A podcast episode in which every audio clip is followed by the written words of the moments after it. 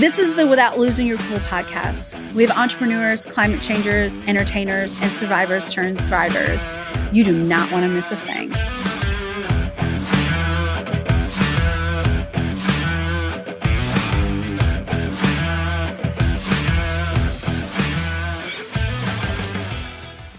Oh my God, I can't believe we finally did it. I mean, this is my third year doing my podcast, and I think I've asked you every single year since I started to be on. So thank you. Thanks for having me. I'm I'm pumped that we finally got together to do this. It has literally been years in the making. it has been years in the making. I can't believe it. Okay, I for everybody listening, I'm going to let you just tell my listeners who you are. I because I mean I know you and I love you and I love so where I came to know you first was as an independent publisher because mm-hmm. we have a mutual friend in my publisher. So Sabrina who is the publisher of YGT Media now has gone on to st- create another publishing house. You guys were Instagram friends and that's how I became first associated with you. So let's start a little bit let's start there on okay. your publishing journey. Yeah, gosh, that was an accidental business, as many of my businesses have been.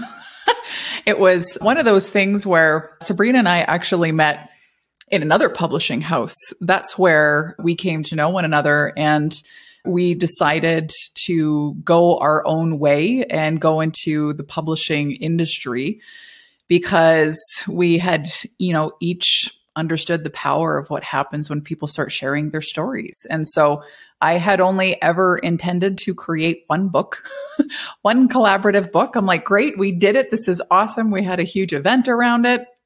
And I was like, I think that's it. And then it was the event and, and the and the feedback and the support from the for the authors that made me go like, maybe we should do this again. And that turned into two books, which turned into a trilogy. And then we launched a whole other series, which turned into seven or eight. And then we did a couple of private publishing projects as well, solo author and someone else doing a collaborative book. So it just kind of turned into this thing that happened really with no level of intention or planning. I just ended up becoming a publisher and did that for, gosh, many years, three ish years, maybe.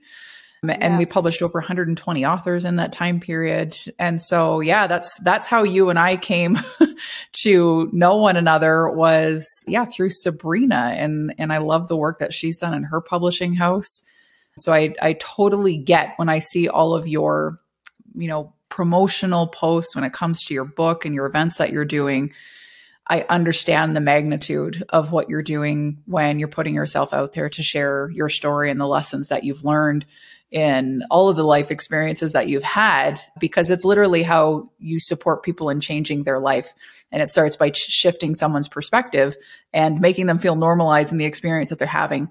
And so that was my world of publishing which gosh literally as we record this our final author just went live on amazon as of like a few days ago very, very recent. So that, that literally, no pun intended, but we're closing the chapter on my publishing house because my focus is needing to be in other places these days. But yeah, it's it's interesting that we're talking about this and we we are celebrating our final publishing project right now.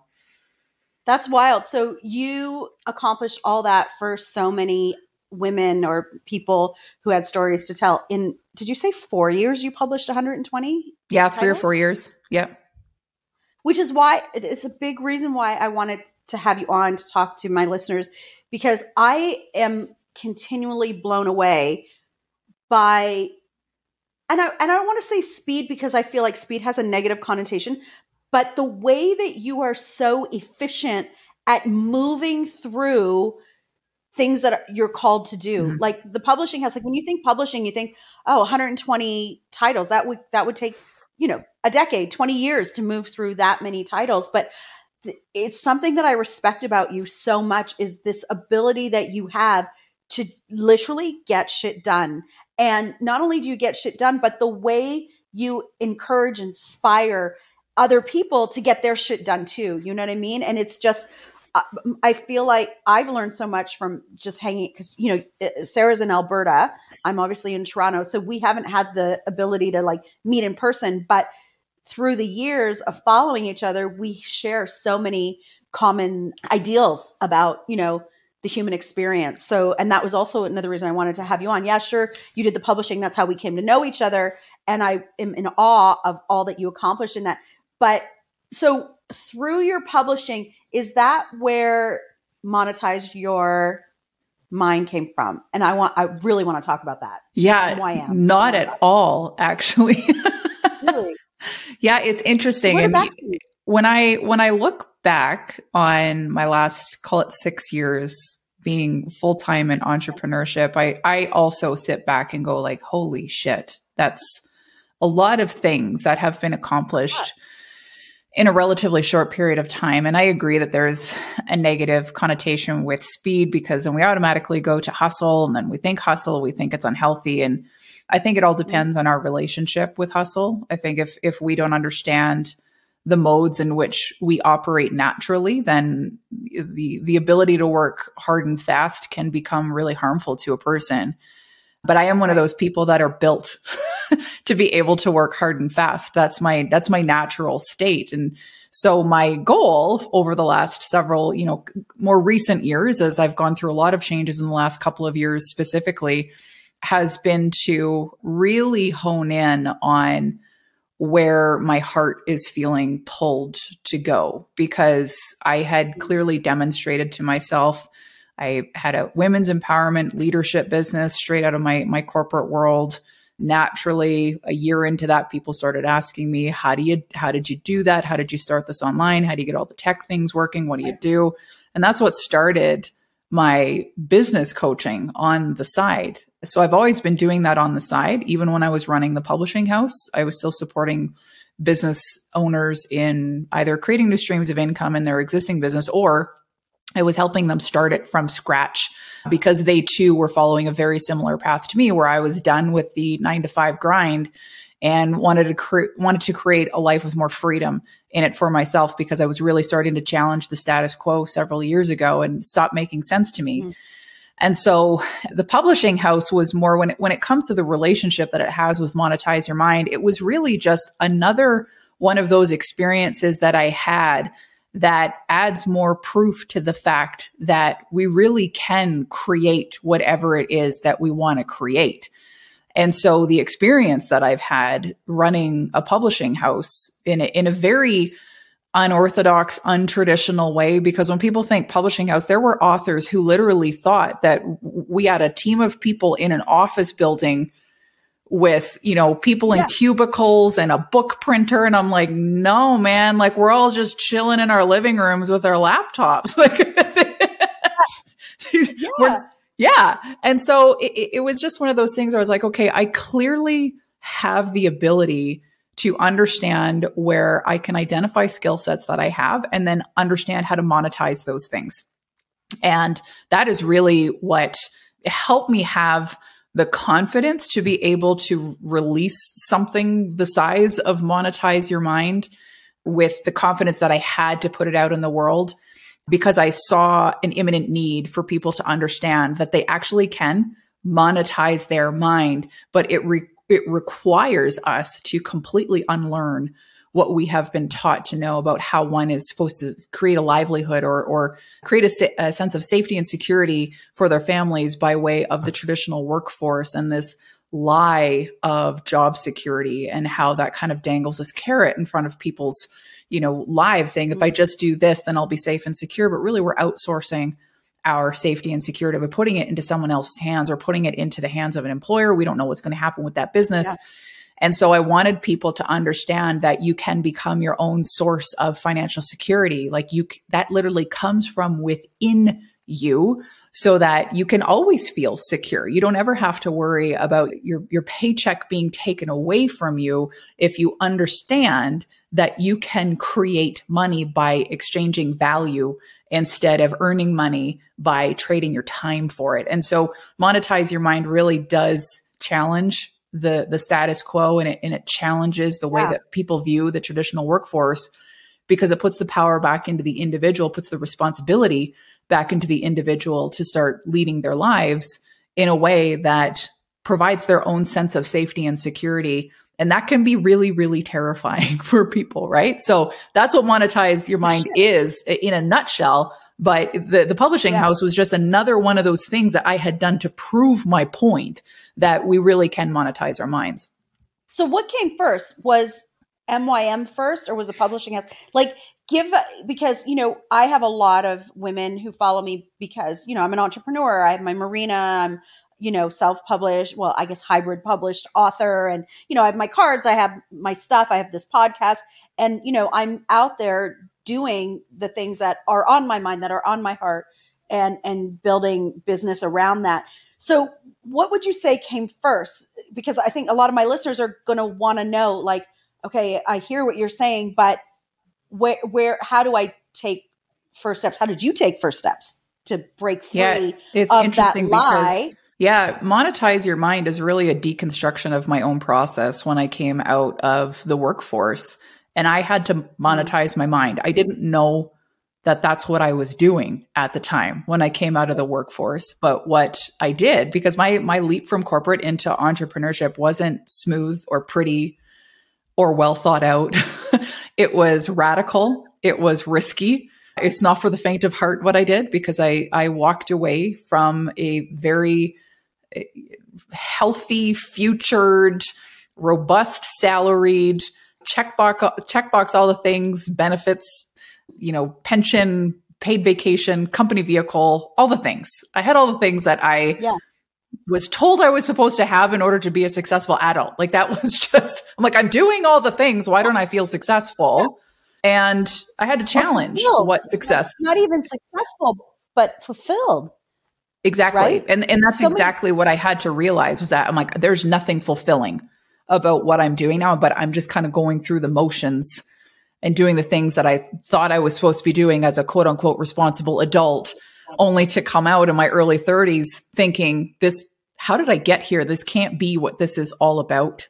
This can't be the way that I'm supposed to lead my life. This this doesn't make sense intuitively, even though mentally I'm like, but this does make sense because this is what I'm supposed to be doing as an adult. So I had this kind of yeah. internal war that I was experiencing before the fear of going out on my own became so insignificant in comparison to the fear of staying where I was that I'm like, I'm out. I'm just, I'm done. And I walked away from my career with no backup plan other than a deep, deep, deep sense of self trust that I can create something. I know I have value to bring to the table. If I worked this hard for somebody else, then what am I capable of if I'm working for me in the future that I want? And so I had to figure out how to monetize my mind. I had to figure out what value I could bring to the table. And, and I started to take inventory of the work that I had done in my job, the things that really made me excel, the things that also got me a lot of criticism because those are often the things that when people kind of want to put a little bit of a lid on us, those are often areas about yeah. ourselves that we should probably examine a little bit more because there's gifts in there. And so I started to recognize that I had incredible leadership skills. I had an impeccable ability to motivate people and bring people together and inspire people to work towards the things that were really important to them in their careers. How do they get that next right. career advancement? How do they achieve their results? How do they, you know, crush their reports? All those things. I could I could compel my staff to do these things in a way that was really exciting for them. I'm like, why can't I apply that to life? How do I get people out of their own way and start moving towards the things that they really want to experience and achieve or become. And so that's what I recognized the value that I had and turned that into a leadership and empowerment platform outside of my nine to five grind. I'm like, we're going to do this now. and that's, that's yeah. how I started. So that was before business coaching. That was before the publishing house, but that's really where the root of it all began.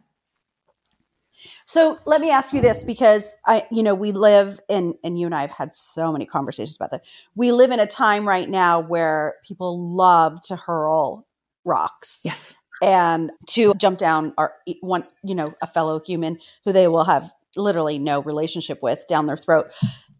Have you suffered a lot of backlash about like have people ever come out well yeah of course you can mym your life because you're white you're a woman your husband kept his job yep. and you you like ha, uh, do you get a lot of that backlash and if so how do you respond to it because i find that what what we have in our society is and I and I believe it's been fed to us mm-hmm. is we have the have and the have nots. So there's a whole bunch of people in society that have been told that they haven't got it, they're never going to have it, and you've got people like us like a, well why not? Let's just try. But then yeah, we're white, you know, blah blah blah mm-hmm. and and there's so much anger, right, between the two sides.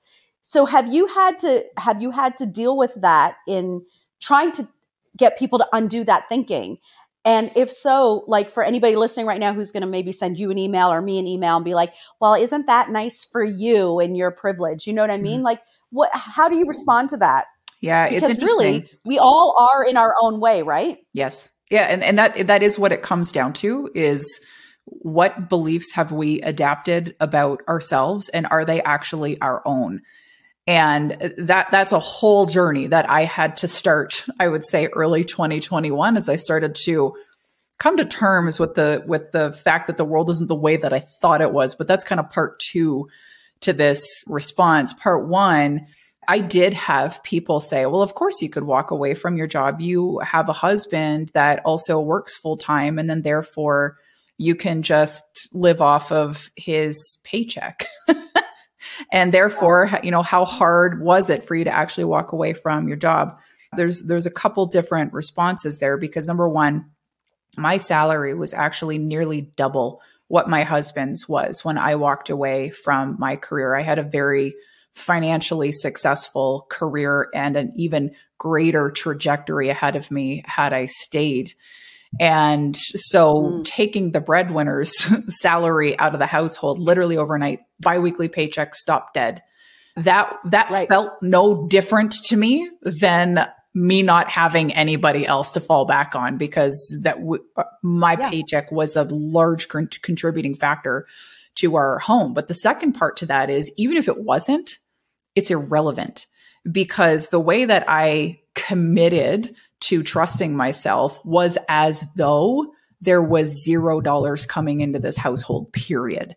Whether or not whether whether my husband worked or not the way that i approached starting my business was as though yeah. if i don't make this happen we're going to lose it all. So there there to me there wasn't this you know idea of a of a safety net that I had by way of my husband's paycheck because mentally that's not how I approached it. If I had have allowed myself to say, "Oh, it's I don't have to, you know, go too hard on this because my husband works and it's not that big of a deal." That would have given yeah. me the ultimate cop out. And and I knew yeah. that in my mind. I'm like, I don't want to feel as though I am relying on my husband in order to financially float us right now because if I allow myself to approach my business like that, that's going to give me the ultimate excuse, ultimate excuse to not give it all I've got. And so that wasn't even a factor right. for me. Without losing your cool, we've got your gift giving needs covered. Whether it's a holiday gift, if it's a support gift, if it's a little extra love that somebody in your life needs gift, or a parent who needs a little more guidance, advice, and the knowing that they are not alone out there in their parenting journey, we have got you covered. If you know somebody who is deepening their relationship to self, grab them the self love bundle. It includes the Loving Yourself Without Losing Your Cool book, Loving Yourself journal that accompanies the book, and love notes for adults. If you have somebody in your life who's expecting or has a little from zero to 10, then the Raising Kids bundle is the perfect gift set for them. It comes with the Raising Your Kids Without Losing Your Cool and love notes for littles. If you have a parent in your inner circle who is heading into tween and teendom, boy, have we got the gift set for you. Parenting your teens without losing your cool comes with love notes for tweens or teens. You get to choose. All of this is available for you at chantelbisson.com.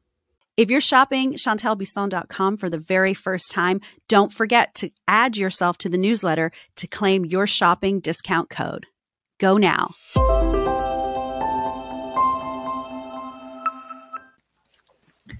Yeah, I love it. So when people come to you and want to work with you, either eh, with you as a business coach or in your monetize your mind, what what are what are the greatest excuses because i'm thinking i'm picturing right now somebody's listening you know and they've got health issues or they are on their own and they have to do that 9 to 5 grind like do people come to you from these circumstances and if they do yes. how do you how do you support them in in helping them change their mindset well like, that's exactly that's a lot of undoing to do right yeah it's a lifetime of undoing because the excuses that we have are only what we're conscious of.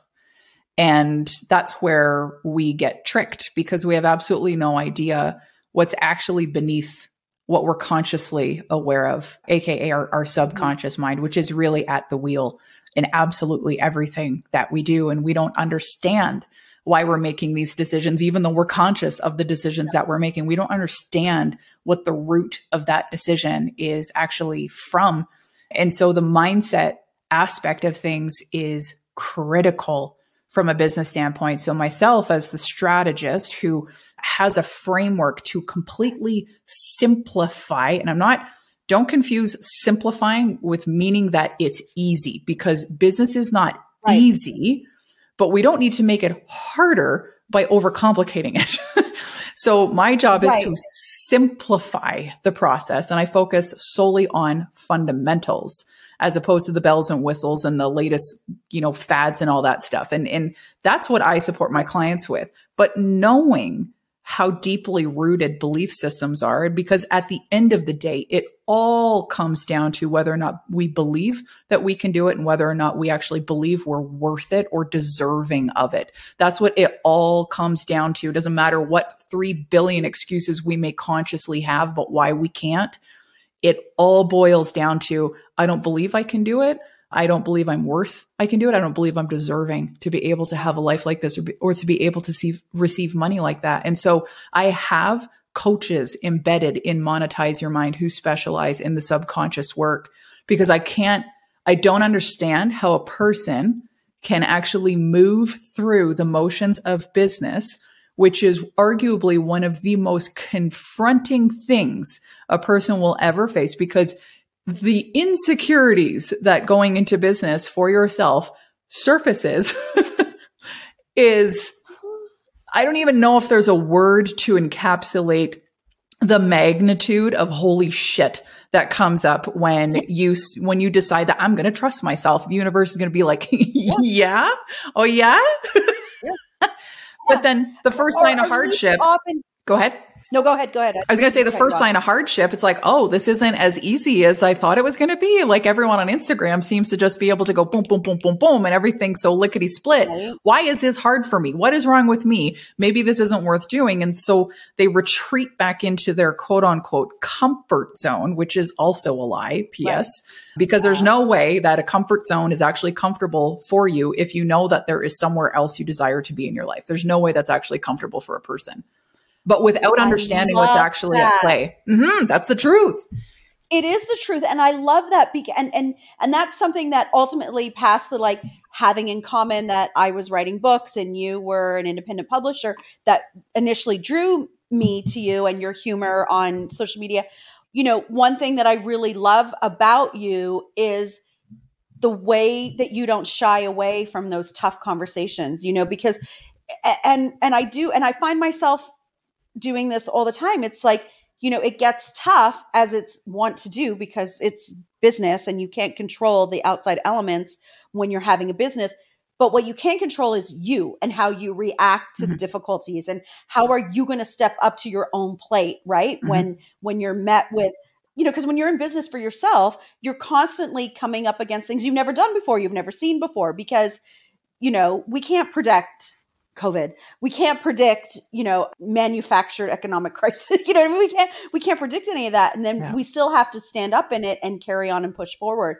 And I love that you never shy away from that. And and what I want to ask you about sort of being in business is when somebody comes to you who's been working with you and they're ready to throw in the towel you know because it does get difficult because we have all these obstacles being thrown at us mm-hmm. constantly how do you encourage somebody to get past that, you Yeah. know, to get past the the lie of oh if I go back to where I was, I tried this, I don't it's never going to work for me. This is not going to happen for me. This is not I'm not lucky like those other people. I'm not lu- lucky like Sarah, Mhm. you know, I, it's not going to happen for me. And they retreat back into the lie oftentimes because they either have a partner or they have parents or they have people around them going, "Yeah, see, I told you it's it's hard. It's okay. It's you know, it's not for everybody. And I think we all come up against those demons, right? And those demons can be really real life people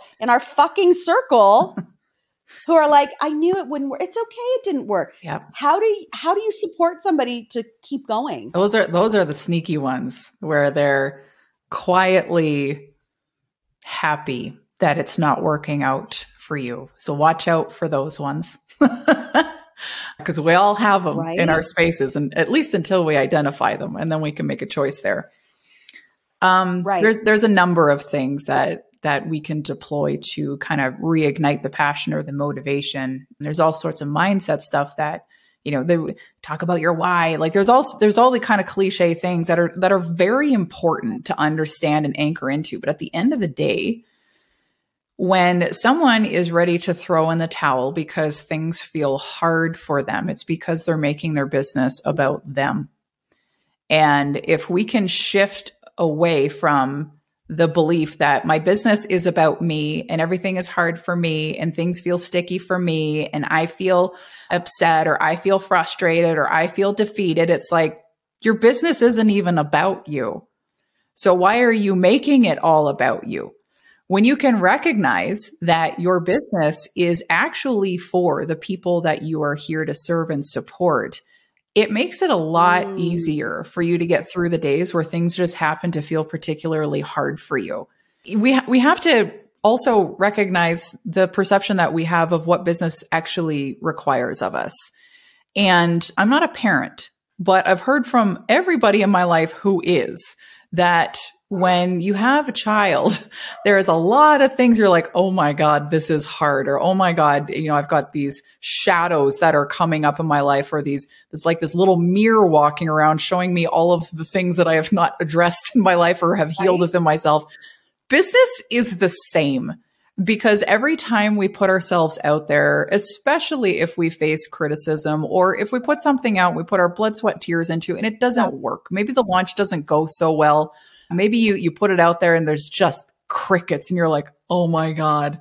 You know, our our instinct is our our ego just wants to put us back into safety. It's just go back to where you know things are more predictable where someone else is giving you money every two weeks and just you know kind of get back into just take the responsibility off your plate right that's what our, Yeah. our ego is constantly telling us but we have to i think be really honest about what being in business actually takes and it is a constant constant level of work that we're putting into ourselves as the business owner because our business will only grow to the extent that we are willing to grow and so if our business is stunted early in the game and that causes us that's enough for us to retreat that is a big big big sign that there is work to do within and so that. my my approach to business Yeah.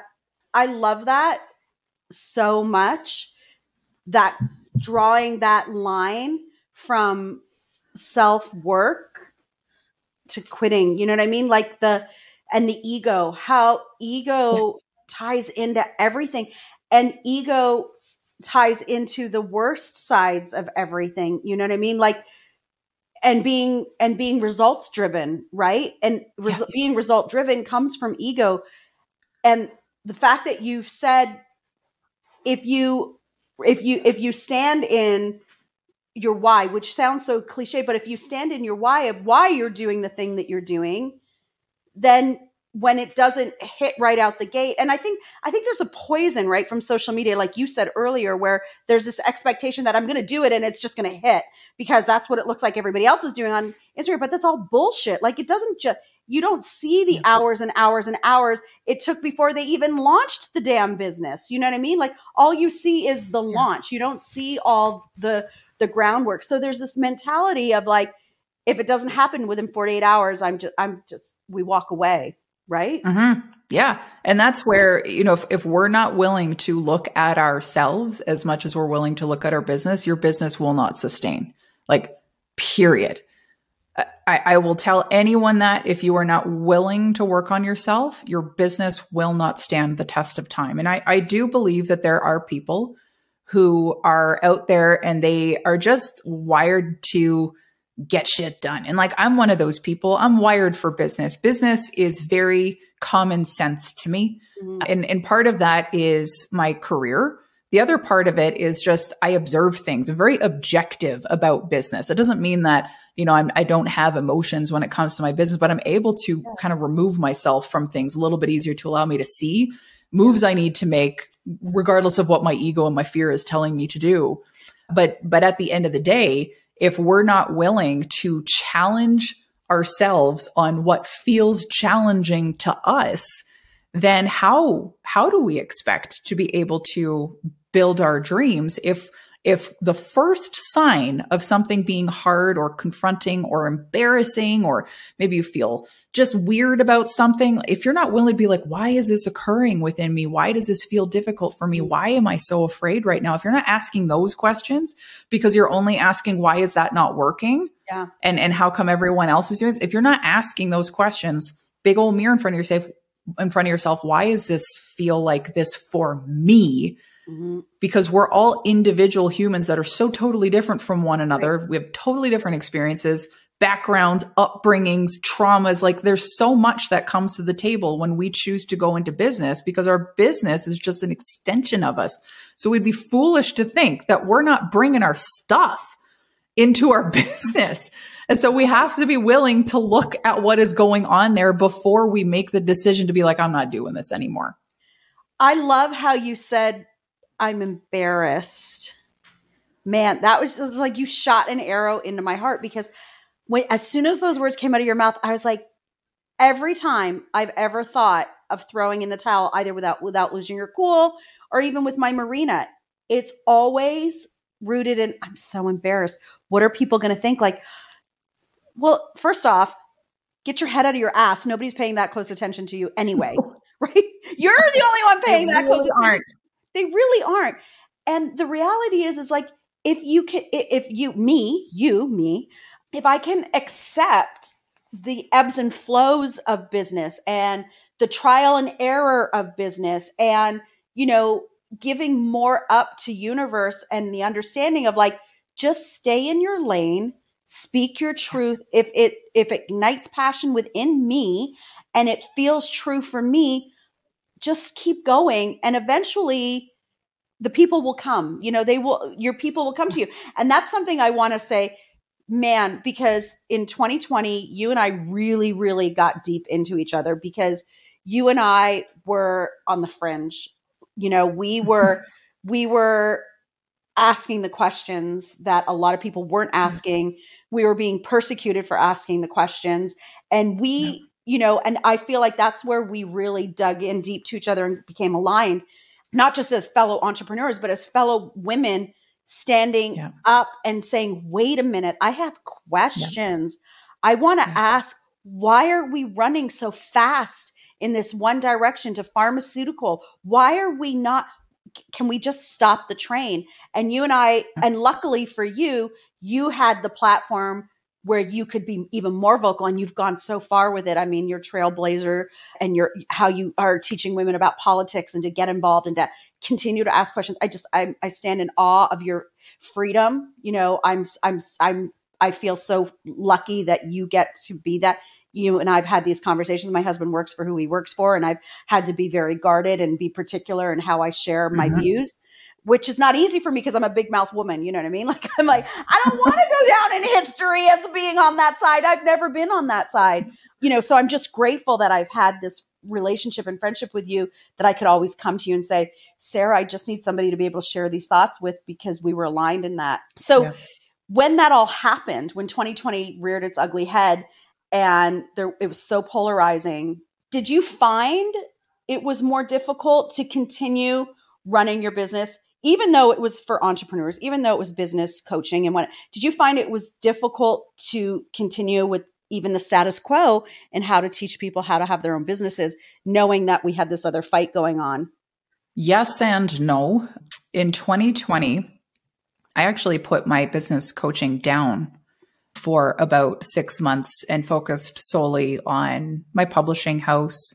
Even though I had to, I had to take a sharp pivot there because we also had a huge event sector attached to that as well that obviously got obliterated in all of this. And so it's like, we're going all in on publishing is what we're doing because there was a part of me that was feeling very conflicted. And in early 2020, I didn't know why. I, I wasn't, my eyes weren't open. I was just like, this is kind of strange. yeah. And I just had this internal feeling. But what I immediately saw in early 2020, I'm like, this isn't going to be good for the economy. My, my business brain immediately right. went there. And I faced quite a bit of criticism because I was trying to tell people as as people were closing their businesses, people were getting laid off because their their stores had to shut down, or the restaurants had to shut down, their gyms had to shut down. My sister was directly impacted by that as a personal trainer. Yeah. And I was like, guys, we got to understand that we got to we got to create our own economy, right? Like we understand that. Yeah. And, and and so I I literally launched a mastermind called Create Your Own Economy in May of 2020 because I'm like, guys, that we can't let this happen. We can't let this be dictating how you're able to actually create a livelihood for yourself. Right. So my brain was already in that mode, even though it didn't really understand anything past the fact that it's very concerning that the government can just order businesses to shut down. That was like, this was this, there was an very uneasy feeling happening within me. And I immediately saw people uh, so easily becoming victims of this. I'm like, no, no, no. We we can create our own economy. We don't have to, you know, fall prey to these very, very intense mandates that were starting to show their faces. But there was something else brewing in me that I I couldn't really identify. And I got about halfway through my launch for Create Your Own Economy and I shut it down. And I said, I actually don't know that I can carry this right now. Mm. And so I shut down my launch. I refunded everybody who had already signed up. And I took a huge step back, be like, what, what is actually happening? And, and what is my role and purpose here? Because what was happening within me was this growing realization that I actually didn't know who I was. Yeah. And this, this is something that started to really bubble up in the back half of 2020 as a result of the, the BLM movement. And as someone who has a lot of compassion, I was deeply invested in doing the right thing. What I thought at the time yeah. was doing the right thing. And internally, what was underneath that compassion was absolute level of fear and dread that I have never experienced before because I felt in a like I was in a very very precarious situation as a white woman business yeah. owner and the the fact that you know i was i was doing this work to to learn and understand the the pain and, and all of the things that were occurring there was still a part of me that no longer felt confident in what i was doing. I i didn't know if i was doing the right thing. I'm like how am i so out of touch with my with my inner knowing? How am i so out of touch with myself? Why is it so easy to rock me right now? And and that was like a big old awakening in and of itself to the fact that I actually didn't really know what I stood for. I didn't know what my value systems were. And so I went on this, you know, soul discovery mission to figure out who the hell Sarah Swain even was. And mm-hmm. that's what led into 2021 when I think because I worked so deeply on that connection to myself, be like, what is actually going on? How are you feeling? I would sit with my feelings, Chantel, yeah. to the point of wanting to explode. Like I wasn't listening to podcasts. I wasn't reading any more books. I wasn't even yeah. listening to music. I wasn't watching TV. Like I was sitting with the noise in my head and it was dreadfully stressful to sort through all of that. But I, I think it's because of that that then when other things started to surface, when, you know, the, the medical interventions were starting to pop up and, and, I could see this really dangerous level of division brewing and I could see what our government was doing and yeah there was just a deeper level of of connection to myself where I was able to look at things and go whoa what is actually going on here?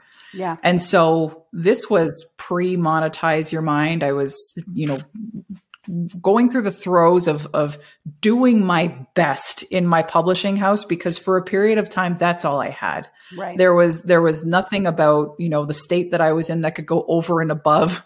I mean the the the version of me that so many of you know now is not what was going on between the middle of 2020 to middle of 2021. I was Yeah. I was in in warfare within myself. So I was just doing what I could to keep things moving until I found the courage to start voicing my concerns. And I was ready. I, it, I recognized that it was a hill I was willing to die on, and I surrendered to that Yeah. because this growing feeling of of not saying something was starting to. It felt like it was chewing away at the inside of my body. I'm like, well, this is actually harmful to me and and speaking out can't be more harmful than what I'm currently experiencing by by censoring myself and so I have to say something and it, I, I remember I screenshotted my Instagram account and I said to my my best friend and Meegs and she's someone who has a you know a lot of critical roles in my business I was like Yeah. let's watch it burn and I was ready for it to all go out all of my 1300 followers I'm like it's all going to go away now you're like 30,000 or something wild, right? you stepped into Yeah, your power, and- into your truth. Well, that's exactly what that was about. And I, I didn't realize that that's what was going to happen because I was ready to be attacked. I was ready to be canceled. I was ready to, to just have everybody up and leave. And it's interesting because I was, I was, I'll call it silently canceled. People just stopped talking to me. I, I was, I was fortunate enough, I guess, by comparison that I didn't get publicly canceled. I didn't have Like people Kid coming for my head Like your friend. like Carson or Yeah. even my friend Kaylor Betts. I mean, they went Oh, for him hard when he started to share his thoughts around the same time I did, a couple months before me. right. He had like college or university professors doing like studies on him and, and his level of narcissism. Like it was wild what was happening out there. And, and so the risk was significant if you were a business owner. But I was at this point where I was like, if I lose it all, I lose it all because I, I, this is a direct violation of my personal value system, which I had come to identify as a result of getting to know myself again. It's like, I can't, I was like, I'll go down here and, and I'm fine with it. I will be at peace if Yeah. this is it for me. And, and so the opposite started to happen. And, and I had authors coming to me. I had clients coming to me because they were sitting in this dreadful level of silence and fear too, that they were the only person that thought that this was very concerning, concerning what was happening. And I had people who I had worked with, clients, authors who were injured by the medical intervention and they didn't have anyone to talk to. Their Mhm. doctors were were denying the fact that anything was wrong. Their their friends and family were ostracizing them because they were Yeah. saying, "Yo, this this actually did something to my body, and we need to talk about this." Yeah. And so I was like, "Oh my God, we're actually not alone." And and that's that was the wildest part for me was we all sat there thinking we were the only freaking person in the Well, world But that they thought something was off. right Yes. they made it that way it was intentional it was set up that those of us who were questioning those of us who like i i, mean i wasn't anti anything. I was pro Yeah.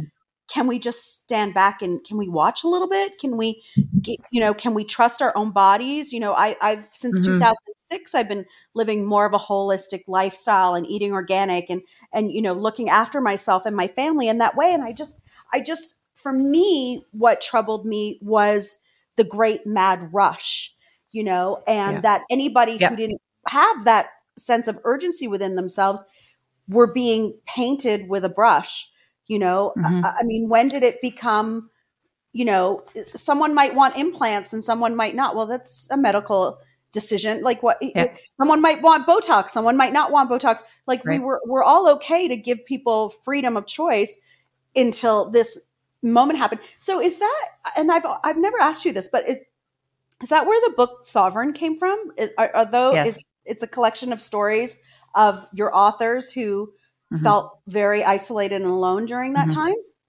hmm Yeah, that's exactly where it came from because, you know, much like you said, it the the just this mad rush. there was, you know, call it half the population that was like, I got to go out and get this thing, Mm-hmm. And then the next maybe 10% of the population needed to have some sort of incentive. So there there were cash prizes or, you know, giveaways or lotteries and things of that nature. And then it stopped. It's like, okay, the rest of us though, we're not really interested in this. And and so this progression of intensity and coercion ramping up towards the end of 2021 when workplace mandates started coming in and you were actually no longer allowed in public places. You could not go watch your children play hockey. You were not allowed to dine in restaurant establishments. You know, f- just this laundry list of, of holy shit, we are being banished from society. Yeah. That that was actually the birthplace of of monetize your mind, but I'll come back to that but the, the, going back to the book, you know, in early 2022, as a result of the the freedom movement and, and all the, the big rigs heading to Ottawa, which was the most misunderstood and misrepresented movement of our history. Mm-hmm. Uh, just the, the the horrible, horrible way in which it was painted in the media in order to get people to turn away from it and be terrified to associate themselves with it. it was highly effective form of propaganda mm-hmm. because it worked. And but what that what what that actually gifted to us was the realization of, oh my God, look how many of us there are. like right. we didn't know that that there were so many of us. Um, you know what I um, find but what was happening to so many of us? Who, I, yeah, what? I have I have friends because I wanna I wanna make sure I don't forget this with my menopause brain. I have friends who did do the medical intervention who went to Ottawa because mm-hmm. they had started to become awake and they went to Ottawa because they wanted to see what was really going on because they had done everything that they were asked to do and they had done it because they in their mind they wanted to be kind and they wanted to you know be charitable to fellow you know their fellow Canadians and but then as the table started to turn, as you're saying in 2021, they went because they wanted to see with their own eyes what's really going on. And they it was a very pivotal time for some of my friends who were like, holy shit, that's not at what is being displayed, what we are being told is not at all what's going on. So, part one of why I want yep. to jump in here. And then the second thing that I wanted to jump in, do you know, I have other friends who did all all of it and and said yes and and and that's fine and we're friends and and some of my friends have friends you know wrote me messages like you're a murderer. I hope you don't kill anybody you love. And then stop talking I, I was like i don't need that in my life. And now they're mm-hmm. like sweetie i miss you. Like like they never literally called me a murderer. And i'm like i'm sorry. You you called me yeah. a murderer we're not friends. We're not the same we're not the same people but I have friends who did do all the things and we were able to continue our relationship and have a healthy, vibrant friendship. And do you know the number of times some of those friends would say to me, What do you mean you can't go to a restaurant? Like they didn't know.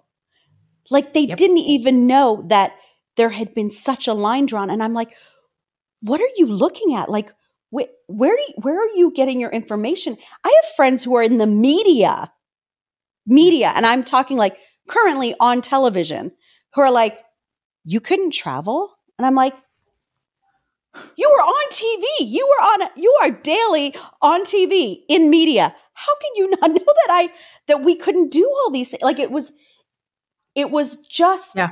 Whole, it was, it was so shocking. shocking that they knew a lot of one thing, but they knew nothing of the other. And I just, I I feel like I was forever changed. I was never a big news pe- person anyway. And Yannick used to say to me, "You've got to watch the news because what? How are you going to talk to people at like events and at functions?" And I'm like, "Well, I'll talk to them about stuff that is not news related." But you know, so for me, what I I was fortunate enough that I just that's not just been who I am, but yeah. it was. I think that was super polarizing. Yeah, just seeing firsthand but that's exactly why. That's exactly why we wrote The Sovereign was yeah. because realizing how many people had absolutely no idea what was actually going on and in the brutal brutal things that people were experiencing some people didn't survive this some yeah. some people succumbed to such mental health trauma as a result of this, that they didn't survive this, literally. Yeah. And I mean, we're what, June 2023? It was just last month that the United States said that we're allowed back across the border. And, Mhm. and so, you know, the, the fact that between the media and the extreme level of censorship that was happening on social media, I, I was gravely concerned that history was not going to be recorded properly and that Mm. people wouldn't know the truth because people who you know say oh just get over it. It's over uh, or you know big deal. You weren't allowed in bars. Like why are you so upset about it? It's like that is minuscule in comparison to what we actually see occurring in our world right now. And, and that is part of that you know for lack of a better term awakening.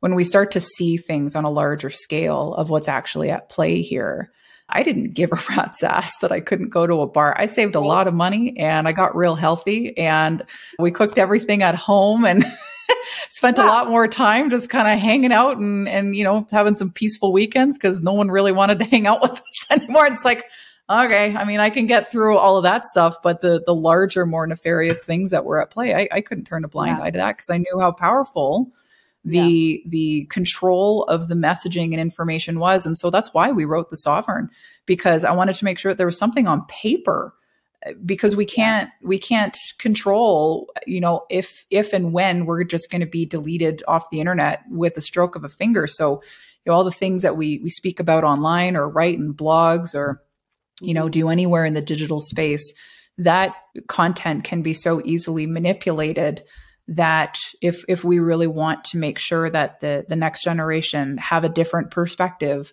of what is occurring during these times and we needed to share our stories. And so that's that was the birthplace of of the sovereign. And that was honestly my kind of like final tribute to the world of publishing anthologies and, and collections of nonfiction stories. I knew that that was going to be a big bookend for me and and that's how i was that was probably my final publishing project where I I physically contributed to a book, but it was it was so significant when I put a call out to say like anyone want to share their stories in this book because I'm willing to you know Die work with you and craft the stories and pull everything out and it was all about personal freedom. It's like what was your path to personal freedom? Because the you know the 15 of us that wrote in that book all had such radically different lives. We all collided during these times because of what had occurred and how we had been personally impacted by it. And so everyone's journeys are so different in that book, but we all arrived in the same place in 2022. And at least now I know there's thousands of uh, thousands of copies of that book all over the world.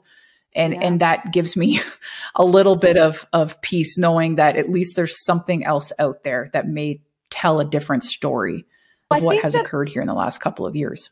So, you know, for me, something that I want anybody listening, if you're still listening, because you know how people are still so sensitive about people who didn't, you know, didn't walk the path.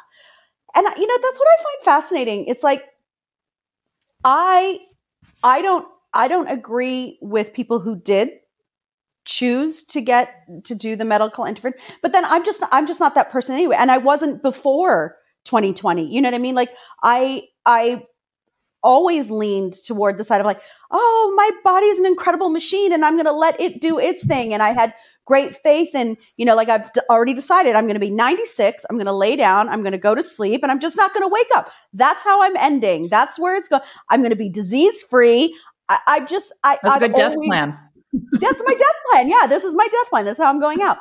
So I've always had that sort of in me, you know what I mean? Like this inherent trust in myself. And maybe it's from my years of, you know, sexual abuse and that trauma. Like I've I've learned to be so connected to myself and trust Yep. myself. But so whether or not it had been mandated or not, I don't think I could have been swayed anyway. Do you know what I mean? But I still respect anybody who did. And I get why you did. Everybody around me say for like maybe a half a dozen people did it and i was Mhm. able to still love them and honor them and respect Mhm. them and be close I- I, mean and still be in relationship I, I think for me the hardest part of all of it and if you're still listening is like if i can love and respect you for your choices i just never the thing that hurt the most is i just could never understand the visceral hatred to those of us who chose not. You know what I mean? Like it just Well, it never was- added up. It was it was visceral. That's that's exactly the word. And and there's some really great reels that have been put together, Mhm. string of of you know media personalities who are saying atrocious things Yeah. about Yeah. those of us who who chose not to make that decision. And you know when when you have pop culture so embedded into messaging, I understand why the collective mindset went in the direction that it did. How could it have not? Right. When it, in every single media outlet, we were being pummeled by this message and Mhm. the disassociation of of people from people like us, the dehumanization, the death wishes, the we're not going to help you in in the hospital if you have a heart attack. So sorry, unvaccinated. I mean, it, it was.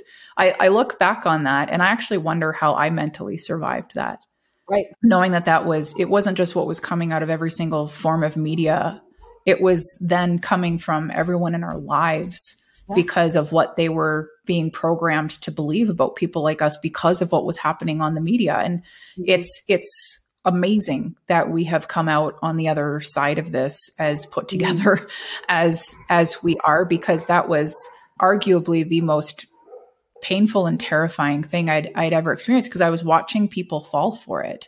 And I don't Yeah. mean fall for it the medical intervention. That's a whole other can of worms. I mean Yeah. I mean fall for the narrative, the uh, narrative. of of choosing to hate and choosing to wish death upon a certain group of people or just completely be totally fine with a certain Yeah. group of people being entirely banned from society the the ease at which people made those decisions scared me more than anything our government did Me too. and and that's where you know that was a that was a dark winter you know that that winter of 2021 Mhm. where we didn't know how bad it was going to get i remember one particular day I was afraid you know right before the the travel mandates came where we weren't allowed to get on a plane Yeah. or a train or anything of that nature. I my fight or flight survival mode was at a, at a at a peak i'd never experienced before. Mm-hmm. And i looked at my passport. I'm like oh my god it expires in 2023 maybe i can try and get an early renewal on this just in case i need to be able to to flee my country. I mean this this is where my head was at. And I went on to the government website to renew, and, and I'm, I'm still to this day kicking myself for not screenshotting this because I became the queen of screenshotting shit over the I last know, couple you- of years. Be like proof, proof, proof yeah. in in red letters with asterisks next to the passport renewal on the government website. New vaccination passport or proof of vaccination required to renew my passport as a Canadian citizen. And I tell you the the the way in which my my blood felt, my cells felt, the the hairs on every single pore of my body felt in that moment was like the the world was closing in on me. And and and so that winter was it was it was dreadful, absolutely dreadful. And so you know when when the mandates came in and and I saw people literally who who had been vehemently opposed to this all of a sudden be like, "Oh my god, they're going to take my paycheck away if I don't do this." That I think was equal parts what saved me because my passion flared up again because I'm like Yeah. I actually have a solution to this Yeah. and it also completely destroyed me all at the same time and, and this is i called my my chapter in the sovereign the great paradox because it's like the best and the worst was happening in every single moment throughout all of this and that's that's what was the behind the creation of monetize your mind because i was like no you do have a choice. You just need to understand how to monetize the value that you actually bring to this world outside of what we've been taught to put on a stupid freaking resume in Yeah. order to be appealing for a very specific corporation or or or entity that's going to employ you. You, you can do this. And, and it made me realize how bloody dependent we are as a society on our paychecks and how like so many people could not afford to walk away because they Yeah. didn't have money coming in from any other source and that's what birthed monetize your mind because i was like no we we need we need to change the narrative around money. We need to change the narrative around personal security.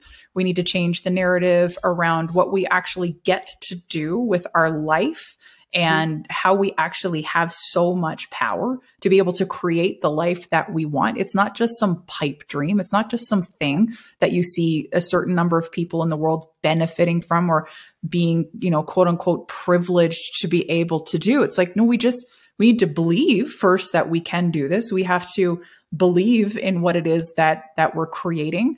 And, and we have to believe that we can we can actually make this happen because if if that had been the position that we were all in as a society yeah. this whole attack on us would have never worked. Would have never happened. It would have no, never worked. This is what made us so easy to be manipulated into doing something that so many people didn't want to do. People lost reliance. their lives. Yeah. Yep. It's our reliance it's our dependence and you know people have been uh, so atrociously injured. People have been killed people committed suicide because they couldn't handle the ostracization in their workplace because they were told they had to go eat in another room because they they weren't allowed to go sit with the with the people who did make that decision and did the right thing. And you know yeah. my this flame that erupted in me and be like uh-uh we are not allowing this to happen again. So if if there does end up being a phase 2 for this where, you know, society en masse is, is cornered again, being like, oh my God, if I don't do this, I'm going to lose my sense of security. I will right. be hell bent that we're ever put in that position again. And, and that's why I'm so passionate about what I do because it's giving people the knowledge and the understanding of what they can actually go do and start laying some foundations down, start building some framework so that maybe it's not next week that you all of a sudden have a, a, another robust stream of income out of nowhere. Yeah. Might take you five years, but aren't aren't you going to be so glad in you know what's five years from now, the year 2028, that you started in 2023? So by 2028, you're like, oh, I actually have a, a sense of security yes. that I have created for myself from within I'm yeah. good now. It doesn't matter if if anything else happens, if whether that is some draconian government measure that is, you know, struck down upon us again, or just your the company you work for closes shop. What are you gonna do? Yeah. Like, yeah. What are you gonna do? Why not be able to just rely on yourself? Well, and I think that, you know, that's the perfect well, I I mean, I think it's the perfect question to leave everybody with is what are you going to do? I mean, I think we've learned so much over these past few years. I would hope that it's revealed a lot in every one of us on both sides of this fence that if there's nothing else that we question, we question the importance of your role in society as a whole and in your own ability to have some sort of control of your life because ultimately it's one life and who are you going to give your power to? Isn't not better to own your own power and to be able to know that you can stand on your own two feet? And mm-hmm. and again that's just what i love about what you're sharing with everybody is helping people to come to that realization that we all we do all have options and really it's about where what are what truth are we going to stand in and what truth are we going to hold on to so mm-hmm. I I'm so excited. I get to come and speak at your conference in September. Yannick and I are going to come and speak about you know self being self employed and being in relationship. But for people who are just meeting you from my followers who maybe haven't followed you before, where can I direct people to hang out with you to learn more, to ask you questions, to get clarification, yeah. or if they want to take that leap into becoming their own boss, how can they how can they connect with you?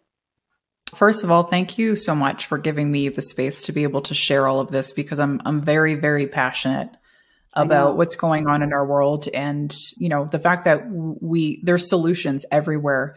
We just have to get past the fear of oh my right. goodness there there's a whole other level of power that we thought we had and we didn't. And we have to reclaim that and make it ours again.